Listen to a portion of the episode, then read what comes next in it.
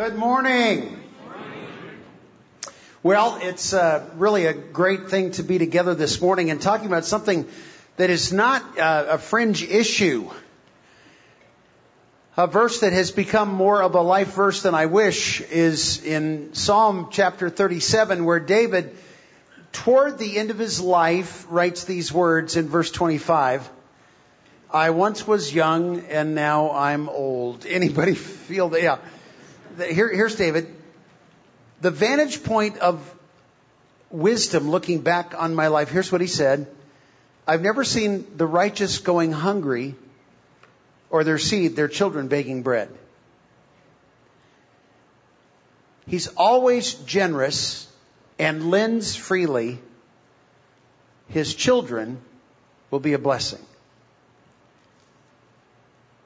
Friends, this uh, weekend of conversation about generosity is not a tangential issue, because when David says righteousness, now don't be put off by a Sunday school word that doesn't seem to fall into our normal conversation. Real simply, righteousness is doing the right thing. And God always does the right thing. And when we read the scriptures and discover the big picture of life, even higher than the Bible at thirty thousand feet, the, the span of history says God always does the right thing. And since the garden, man always does the wrong thing. And so God invaded history through his son, the Lord Jesus, to make it possible for us to become the daughters and sons of God who could become like the Father and the Son in learning how to live doing the right thing. When we live doing the right thing, we are by definition righteous. And when we are doing the wrong thing, we're by definition failing to live up to the family model that is now within reach for us if we choose it. If you had to sit down and just kind of get a piece of paper and write down, what are the top indicators of righteousness? I suspect that it's possible that our top of the list would not be the same as God's. When David, writing under the inspiration of the Holy Spirit to give us Psalm thirty-seven, answers that question, here's what he says. The number one indicator of righteousness, in my view, is generosity. The most memorized verse of the Bible. What do you think it is? I'm guessing John three sixteen. God so loved that he gave. That's right. and, and here's what happened from there. The Father generously gave his Son, and then his Son generously gave his life. He said of himself, I've not come to be served, but to serve and to give my life as a ransom for many. God the Father, generous. God the Son, generous. We, the daughters and sons of God, who will we be? I want to think with you about that today, how to live rich now and how to be rich later. Let me think first with you about the pursuit for our lives. What are we here for? What, what is our life in toto supposed to be? A great source for that will be the Apostle Paul. I'm opening to Romans chapter twelve. Boy, it's hard in one message with a countdown clock to think in big terms, because for eleven chapters, Paul has just written what may be the most concise statement of the belief system of the Christian faith, presenting man in sin, God in generous love, presenting the opportunity for by grace through faith, through not, no act of our own, no work on our part, earning or deserving the redemption that is ours in Christ. We now live and breathe to manifest God's plan in and through us. Is that a good thing? In spite of weather canceled balloon fiestas, is that enough for a faith fiesta? Yeah. Oh, yeah. Oh, yeah, baby. Oh, wow. Paul says that's all great information for eleven chapters, but he's not done yet. Chapter twelve answer, opens with a therefore. Here's our problem, friends. Sometimes we can come to our faith experience and think it's all about knowing more. And if that was true, the book of Romans would have stopped at chapter eleven. Boy, there's more than we could ever get our intellectual arms around from just those eleven chapters, but Paul's not done yet. Why? Because God did not write the scriptures for us for our information. He had no need to inform us. His goal was to transform us.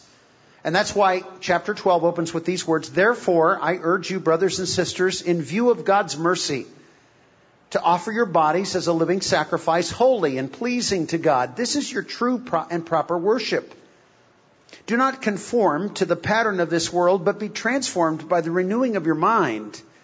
Then you will be able to test and approve what God's will is, His good, pleasing, and perfect will. For by the grace given to me, I say to every one of you, do not think of yourself more highly than you ought, but rather think of yourself with sober judgment in accordance with the faith God has distributed to each of you." Boy, friends, get, get what Paul's saying. Don't pat yourself on the back because you have all the answers. Recognize that what God's looking for is not that we have all of the information that has preceded this, but in fact the transformation that's made possible by that. Don't conform any longer to the pattern of this world, but be transformed by renewing your mind.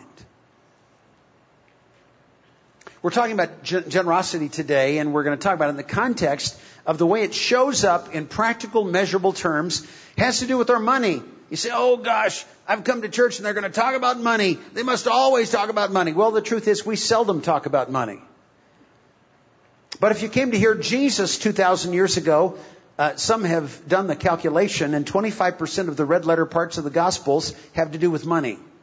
Jesus brought it up all the time. Do you know why? His audience were workplace Jews. He didn't speak on the Sabbath because um, he didn't have a platform there. He, when he got to the t- went to the temple, he always got in trouble. So most of his ministry happened out in the marketplace. In a Jewish marketplace in the first century, what do you think they were t- thinking about? Money. Same thing that they think about in your world, Monday, Tuesday, Wednesday, Thursday, Friday.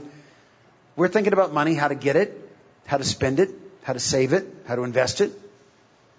Boy, there's all kinds of um, time spent in our lives talking about money. Where did you learn what to do with money? I, I was raised in what today the demographers would call uh, working poverty. My dad always had a job but never had any money. And our family didn't have any money, and they didn't have anything to teach. And so at our family table, no one learned anything about money. My brother and my sister still live in working poverty. But God allowed me to discover, not at home around the family table, but in the family of God around the Bible, to find out the best input about money comes from the Bible, not the Wall Street Journal or Kiplinger. God's got a better perspective about everything, and if God's got anything to say about anything, find out from Him first before you consult any other experts.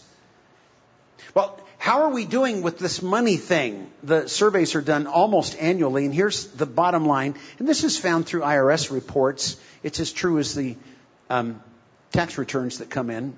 Judge that for yourself. But the average American gives two percent of what they make to charity. The average American Christian gives two percent of what they make to charity. The difference between us and people who don't have our faith is what we give to. But here's the tragedy. There's no calculated difference among people who confess to be Christians in America. There's no calculated difference between us and them. We are conformed to the pattern of this world as it regards generosity. God says, be transformed, be different, have such an incredibly better model that when the world sees you, they'll say they're not ordinary, they're extraordinary. And without any apology, that's our pursuit today. No better voice in that conversation than that of the Lord Jesus. And the first great address of His three-year ministry is found in what we call the Sermon on the Mount. If you have a paper scripture with you, you can go to Matthew chapter five. We're going to consult this a few times.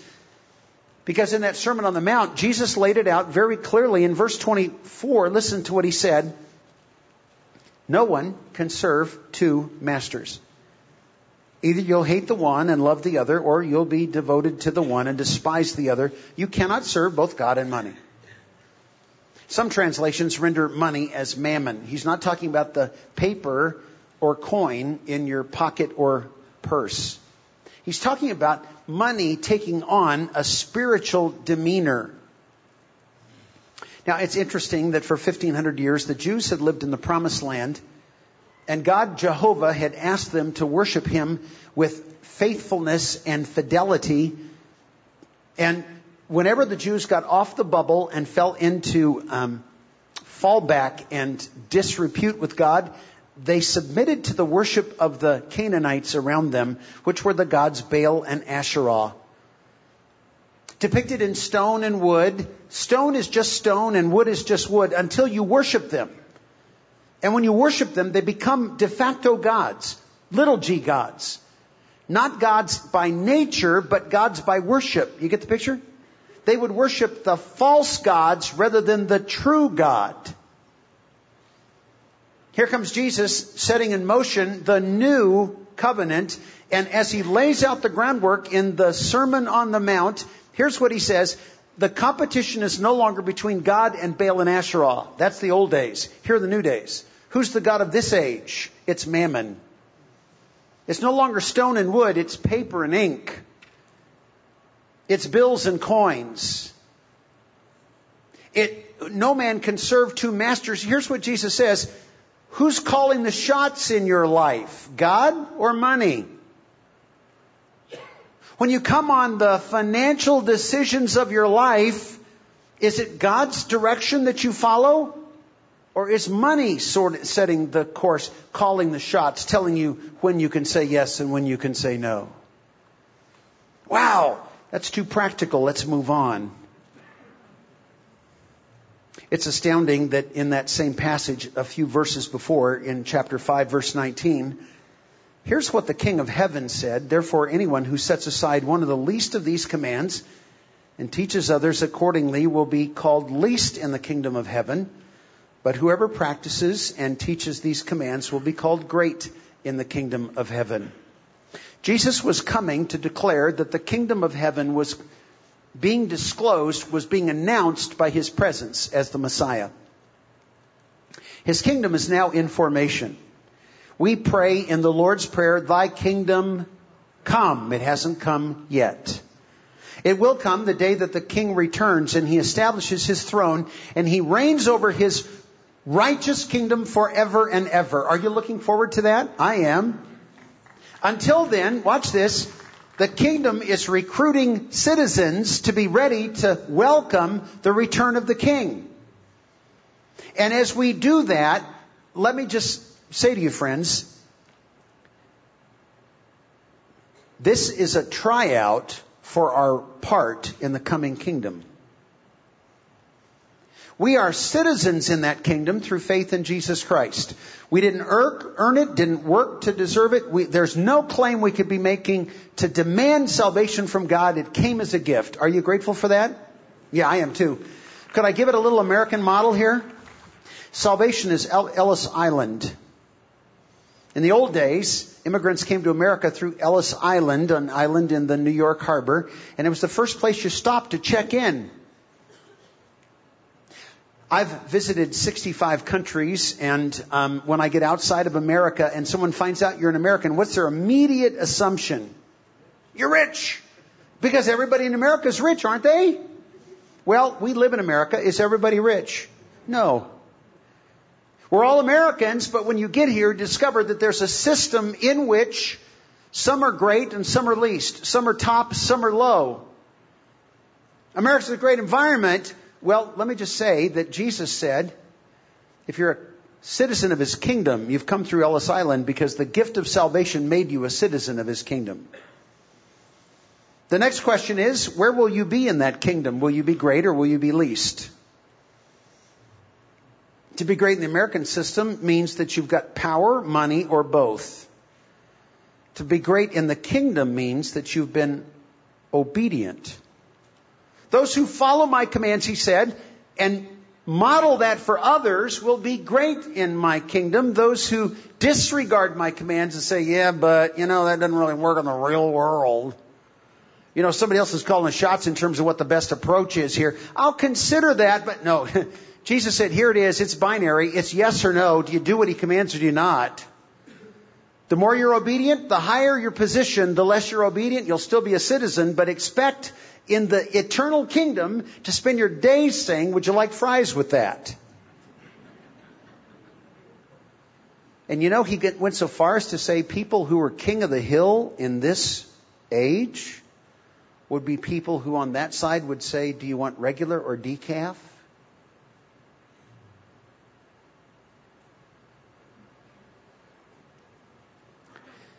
Boy, it brings to mind, and if you're there in Matthew five, flip back about eight pages to Malachi chapter three. Malachi is a great finishing touch on the Old Testament. He's called a minor prophet. Don't call him that when you meet him. Hmm. I look at Malachi and I think immediately of my wife. You say, is she Malachi? No. I've been married for forty-eight years, and it took me about twenty years to discover that when my wife says, we need to talk. For the first twenty years or so, I thought, well, great, speak up, Bob. No, no, no, no, no, no, no. When my wife says, we need to talk, let me say what she really means. Shut up and listen. Malachi is God speaking through a prophet saying, we need to talk. And what it really means is shut up and listen. Because Malachi has seven significant exceptions to a healthy relationship that the Jews were responsible for. God basically said, folks, I got a bone to pick. In fact, I got seven bones to pick. And one of those bones is in chapter three, beginning at verse six. I, the Lord, do not change. Stop there for a moment. Some of us are so um, in love with the New Testament that we believe that the Old Testament is um, fallen into dispute uh, and disregard, and it doesn't need to be regarded. Well, let, let me just take exception to that when God says in his opening line, I, the Lord, do not change. This isn't just a statement that has validity looking back. It's a statement that has validity looking forward. I, the Lord, do not change, so you, descendants of Jacob, are not destroyed.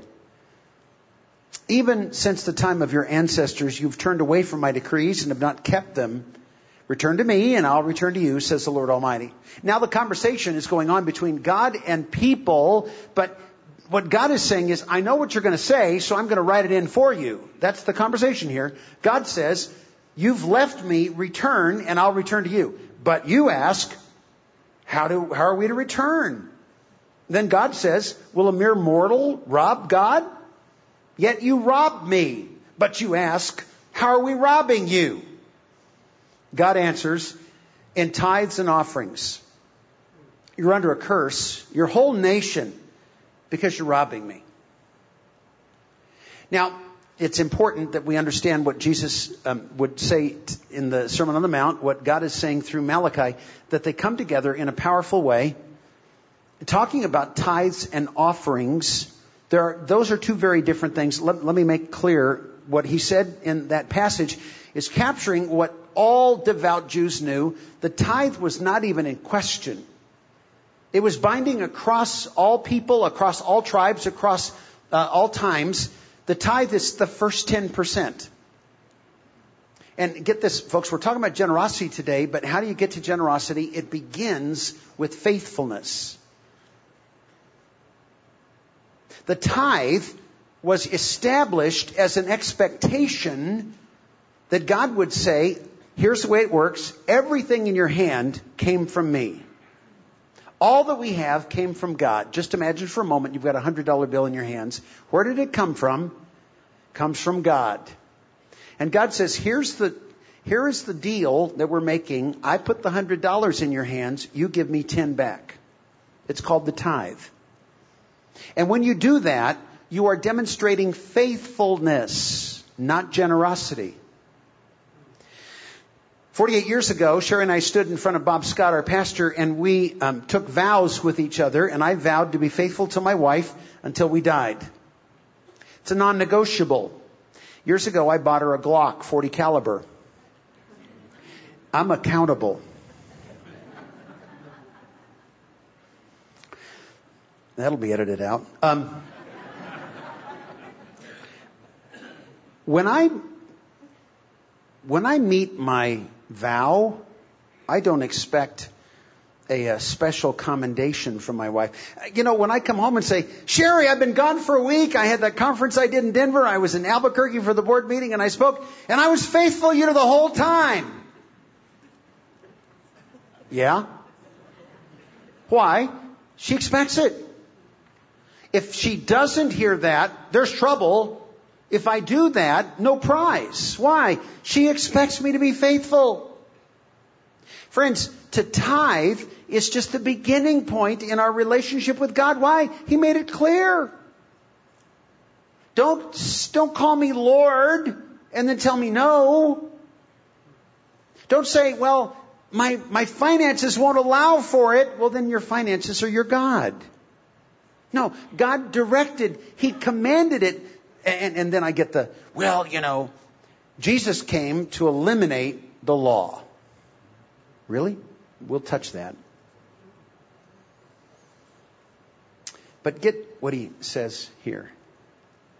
Bring the whole tithe into the storehouse, that there may be food in my house. Test me in this, says the Lord Almighty, and see if I will not throw open the floodgates of heaven and pour out so much a blessing that there will not be room enough to store it. I'll prevent pests from devouring your crops, and the vines in your fields will not drop their fruit before it ripe, says the Lord Almighty. Then all the nations will call you blessed, for yours will be a delightful land, says the Lord Almighty. God said, bring the tithe, which is the demonstration of your faithfulness, and then your offerings, which are the over and above, which shows your generosity. He said, do that to test me. You've heard this before. This is the only place in biblical history where God says, go ahead. You don't believe me? Try me out. Give it a shot. See if you can trust me. We already know I can't trust you, but see if you can trust me. And then here's his promise. I'll open the windows, the floodgates of heaven. There's only one other place in the Bible where that term is used. It's regarding the flood of Noah, which was not a little rain that kept the balloons down. It was an awesome deluge that covered the earth. Friends, God is prepared to prove that he can be trusted. But he follows are proving that we can be trusted. You can't stare down heaven and say, you go first. Here's why. He already did. All that you have has come from God. Can he trust you? Boy, the process of becoming extraordinary begins with being informed. What we're hearing this morning, you won't hear on the outside. And friends, just know this, twenty-four seven, we are deluged with messages about how to get rich, what we deserve, what we can spend, where we ought to save, what we could invest. We're deluged with messages everywhere we go about money. God says you better be informed about the real truth, which is it isn't yours, it's his. And his expectations are different than any counsel you'll get anywhere else. Be informed. Second, be faithful. What's the beginning step in your relationship with God to be righteous? According to David in the scriptures, is to be generous, and to be generous requires first that you be faithful. With my wife, for me to say I'm faithful doesn't win any prizes, but if I bring home flowers, that's generous. You with me? Over and above. It starts with faithfulness. Can he trust us with what we already have? And then there's gratitude. When we're grateful for the privilege of giving back to God, do you know what that unlocks? It unlocks the blessing of God. God designed the environment to be supported with water. And when there's water, things grow. And when things grow, we love it, don't we? the absence of water, we have a name for that. It's called drought. Do you know that in our relationship with God, the water is His blessing, the drought is His curse? What's a curse? God withholding the blessing that He wants to give. And when you live a parched life and say, well, who could afford to be faithful to God? Uh, God says the reason you have no rain is because you have no faithfulness. What an amazing truth, that to be grateful and then to be generous when His blessing comes out. Now, this is where we part ways with a very popular and growing trend among some who call themselves Christian, which is called the prosperity gospel. The prosperity folks are just fine up to the point of being faithful to give, but they give for the purpose of getting the blessing of God to spend it on themselves. Men and women, the reason God wants to bless us is so that we can bless others and be like God in righteousness by our generosity. And it is not generosity for me to spend on myself. It's generosity to benefit those whom God was generous with through Himself and through His Son. Wow, when we become aware of that, we get back to Romans twelve. We started a moment ago by the grace given to me in verse three.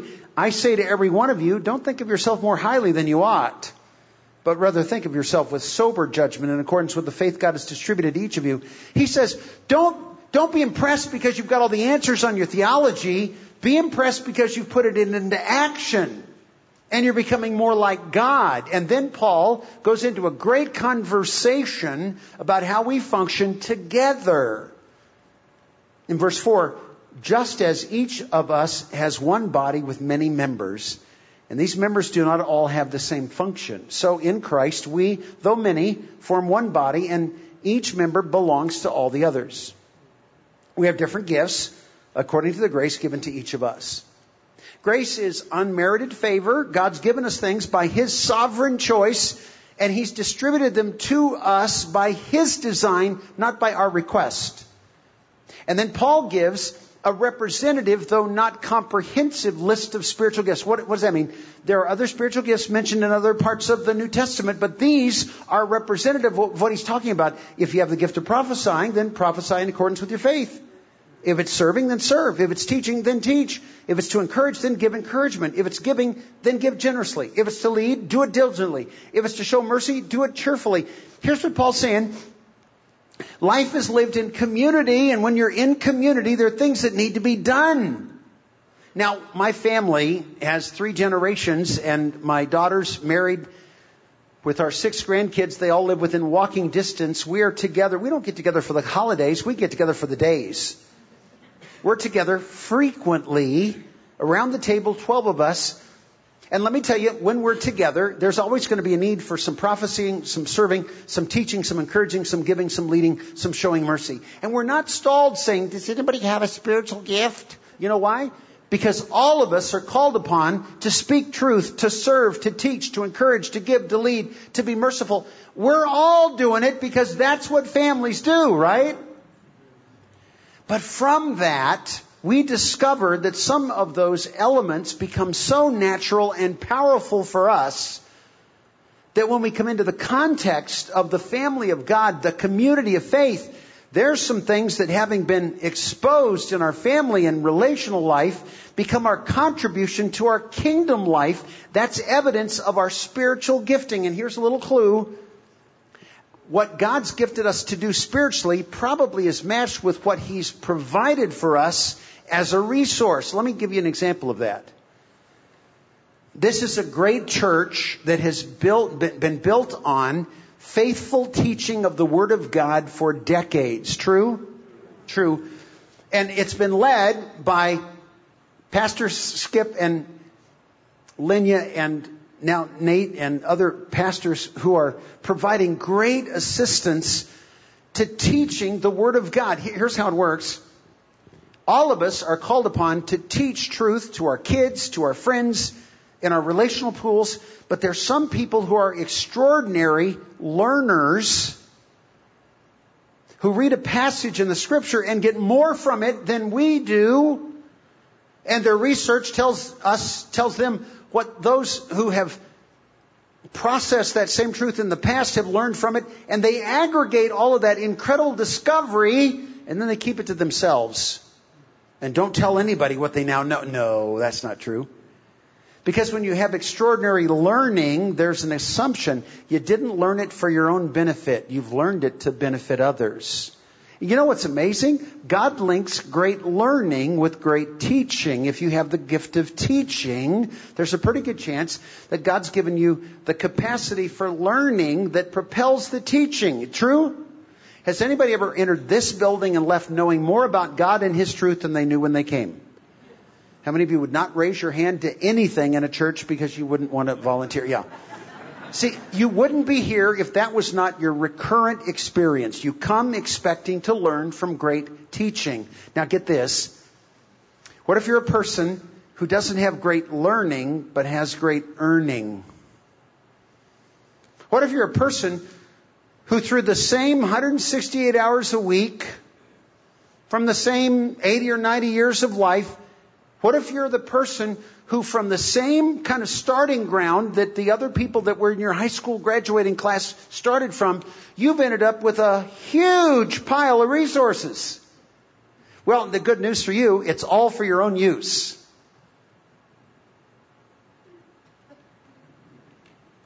Can you imagine if Pastor Skip came out here on a Sunday morning and said, I learned some incredible things this week about God, and there's no way I'm going to tell you. We'd call him stingy. We'd call him anything but generous, wouldn't we? Here's how, here's how God works. He's given some people the capability to earn greatly. Why? Because He's given them the gift of giving. If you've been given the great teach of, uh, the gift of teaching, teach. The gift of showing mercy, show mercy. The gift of prophecy, speak truth. The gift of giving, give generously. Why? That's where the third piece comes in. The pursuit, the process. Here's the projection. Why is all of this important? Hear the word of God, Matthew chapter six, the words of Jesus in verse nineteen. Do not. He didn't say, you know, it might not be a good idea. No, He said, do not. What do you read from that? Don't. Yeah, me too. Do not store up for yourself treasures on earth, where moth and vermin destroy, and where thieves break in and steal, and the markets can drop sixteen hundred points in a week. Wait for it, wait for it. But store up for yourselves treasures in heaven, where moth and vermin do not destroy, where thieves do not break in and steal. Why? Where your treasure is, your heart will be also. In my um, young and unbiblical days, I thought the offering was a place where you kissed your money goodbye. and uh, you said goodbye forever. Put it in the envelope, have a moment of silence, but kiss it goodbye because it's gone. Boy, what an amazing truth that God wants us to know that the God of this world doesn't want us to believe. When you put something in the offering box, it's not kiss it goodbye, it's send it ahead. You're not saying goodbye forever. You're saying, I'll see you later. Because that offering box is, in fact, heaven's A T M. You're not making a gift. You're making a deposit. And the account that you have in the bank of heaven will not be compromised ever. It will never be reduced in value. There will never be a moment where thieves will break in and take away what should have been yours but disappeared. It will be there, and in fact, heaven offers a one hundred times return. Does your bank offer that today on savings? It's fascinating, that same voice, the Lord Jesus, a few months later in Luke chapter sixteen, says it with such unmistakable clarity that we have to be fools to walk away confused. I tell you, use worldly wealth to gain friends for yourselves, so that when it is gone, you will be welcomed into eternal dwellings. Uh, he, he said it simply. Let me reiterate what he's saying. Whatever worldly wealth we have is ours for a purpose. We are here temporarily. We will be in eternity permanently, right? I travel a lot, and when I travel abroad, always the question, are you going to exchange money here from your bank and get a lousy exchange rate? Are you going to exchange at a kiosk in the airport on the other end and get an even worse exchange rate? Or are you going to do it at an A T M in the country when you get there and get a little better exchange rate? Well, here's what Jesus is saying, real simply. Down here you have money. In eternity we have people. The currency of this life is money. The currency of eternity is people. So here's my advice. Jesus says, use worldly wealth to gain friends for yourselves, or to put it in the terminology of the metaphor I'm using, convert your cash to people here before you leave, because there are no A T Ms on the other side. And when you convert your money to people who are in eternity because of the investment you made in the ministries that would in- introduce the free gift of salvation to you, to them, here's what happens. You will be rich on the other side because of the people who are waiting to greet you, and your power in eternity is found in how many people are waiting to greet you on the other side. That's too simple for us to be confused. And he goes on.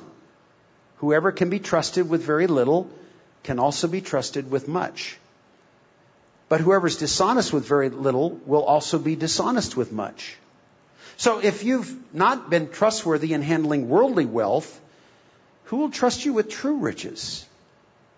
And if you've not been trustworthy with someone else's property, who will give you property of your own? The God who came out of eternity to commit to time to invite us to join him in eternity, let me tell you the difference he paints between time and eternity, between the here and the now. What you have here is very little. He says that what you do with very little could result in you having much, depending on what you do. He says in this passage, down here, we've been entrusted with worldly wealth, but based on what we do during this short tryout, it will determine whether we will someday receive what he calls true riches. We're working with the counterfeit stuff here. There's real wealth in eternity. But get this, down here, it's someone else's. If you couldn't be trusted with someone else's property, who would give you property of your own? I lived for years with the misconception that I was a Christian capitalist serving a cosmic communist. That down here, it was private ownership, and I might decide to give a little bit to God, or I might not, but down here it's all ours, and up there it's all his. But when we got to heaven, God was going to be fair, which means like your mom with the cake, you know, everybody gets an equal slice. Well, let me just give you a little clue. God's not your mom, and he doesn't do equal slices. He said, I'm going to watch what you do down here with my stuff to decide when you get to my place how much will be your stuff. Down here, there is no private ownership. God owns it all. We're stewards. Up there, there is private ownership. What will you own in eternity? That's for you to decide. How do you decide that? Based on what you do with his stuff while you're here. And if you don't find that, un- that out until you get there, it will be too late. Paul writes in First Corinthians chapter three, verse ten, by the grace God has given me, I laid a foundation as a wise builder. Someone else is building on it. But each one should build with care, for no one can lay any foundation other than the one already laid, which is Jesus Christ. If anyone builds on this foundation using gold, silver, costly stones, or wood, hay, and straw, their work will be shown for what it is, because the day will bring it to light. It will be revealed with fire, and the fire will test the quality of each person's work. If what has been built survives, the builder will receive a reward. If it is burned up, the builder will suffer loss, but yet be saved, even though only as one escaping through the flames. Here's the way Paul describes your life and mine. Your faith is the foundation that has been poured and is solid and will take you to heaven. Have you ever seen the devastation of a neighborhood that has been taken down by an inferno? Magnificent homes before, but now ash and concrete slabs. Paul says, I poured the slab, you're building your life. And every day you're making decisions between wood, hay, and straw, or gold, silver, and precious stones. The end of your life, the fire of God's judgment, will test the quality of what you did. Paul says, I'm done, and what I did gets you to heaven. What you'll do will determine what happens when you get there. Every decision of our lives is between wood, hay, and straw that burns, or gold, silver, and precious stones that are refined but have value eternally. Get this, the fire of God's judgment will test the quality. If it survives, you receive a reward. If it burns up, you suffer loss. You'll still be saved, but as through fire. Friends, let me make it real clear today. We're talking about generosity, but you can't be generous if you're not first faithful. Generosity shows up in our offerings. Faithfulness shows up in our tithes. I can't jump to offering and miss the tithe. The tithe is the beginning point. It proves that we can be trusted by God. And then generosity proves that we're grateful to God. Why would I even want to do that? Because the impact of that will be felt by me in eternity and the people who will be in eternity because of the decisions that I made. The last words of Jesus, do you know where they're found? Some say Matthew twenty-eight with the Great Commission. No. Some say Acts one with the ascension. No. Do you know where the last words of Jesus are? They're in the last chapter of the last book. It's on the last page. It's in Revelation twenty-two. Let me quote Jesus. Behold, I come quickly, and my reward is with me to give to every person according to what they've done. I'm the Alpha and the Omega, the beginning and the end. In other words, no more communications between now and the time you see me coming back. Friends, why are we talking about generosity? Because we want to live rich, but we want to be rich tomorrow. Your reward in heaven will reflect your generosity on earth. God, that is not the news we woke to in our culture. It's not the belief that frames the people who are ordinary Christians. We think of the contrast between the generous and the stingy, and we think of our friends who are generous and long to be with them. God, um, thank you for being the generous God. Thank you for calling us into generosity. Thank you for giving us the model to follow. And thank you for the moments when we make the best decisions about being reflecting the character of God in our generosity and believing that its impact benefits us today. Generous people are happy people. But someday, generous people will be great people, rewarded, elevated, close to the heart of God in this lifetime, elevated in the kingdom of God in the time that will never end. God, I pray for these, my friends in Albuquerque, that their generosity would make them extraordinary in their culture, in their community, and that from it you'll be glorified. In your great name we pray. Amen. We hope you enjoyed this special service from Calvary Church. We'd love to know how this message impacted you. Email us at my story at calvary n m dot church. And just a reminder, you can support this ministry with a financial gift at calvary n m dot church slash give. Thank you for joining us for this teaching from Calvary Church.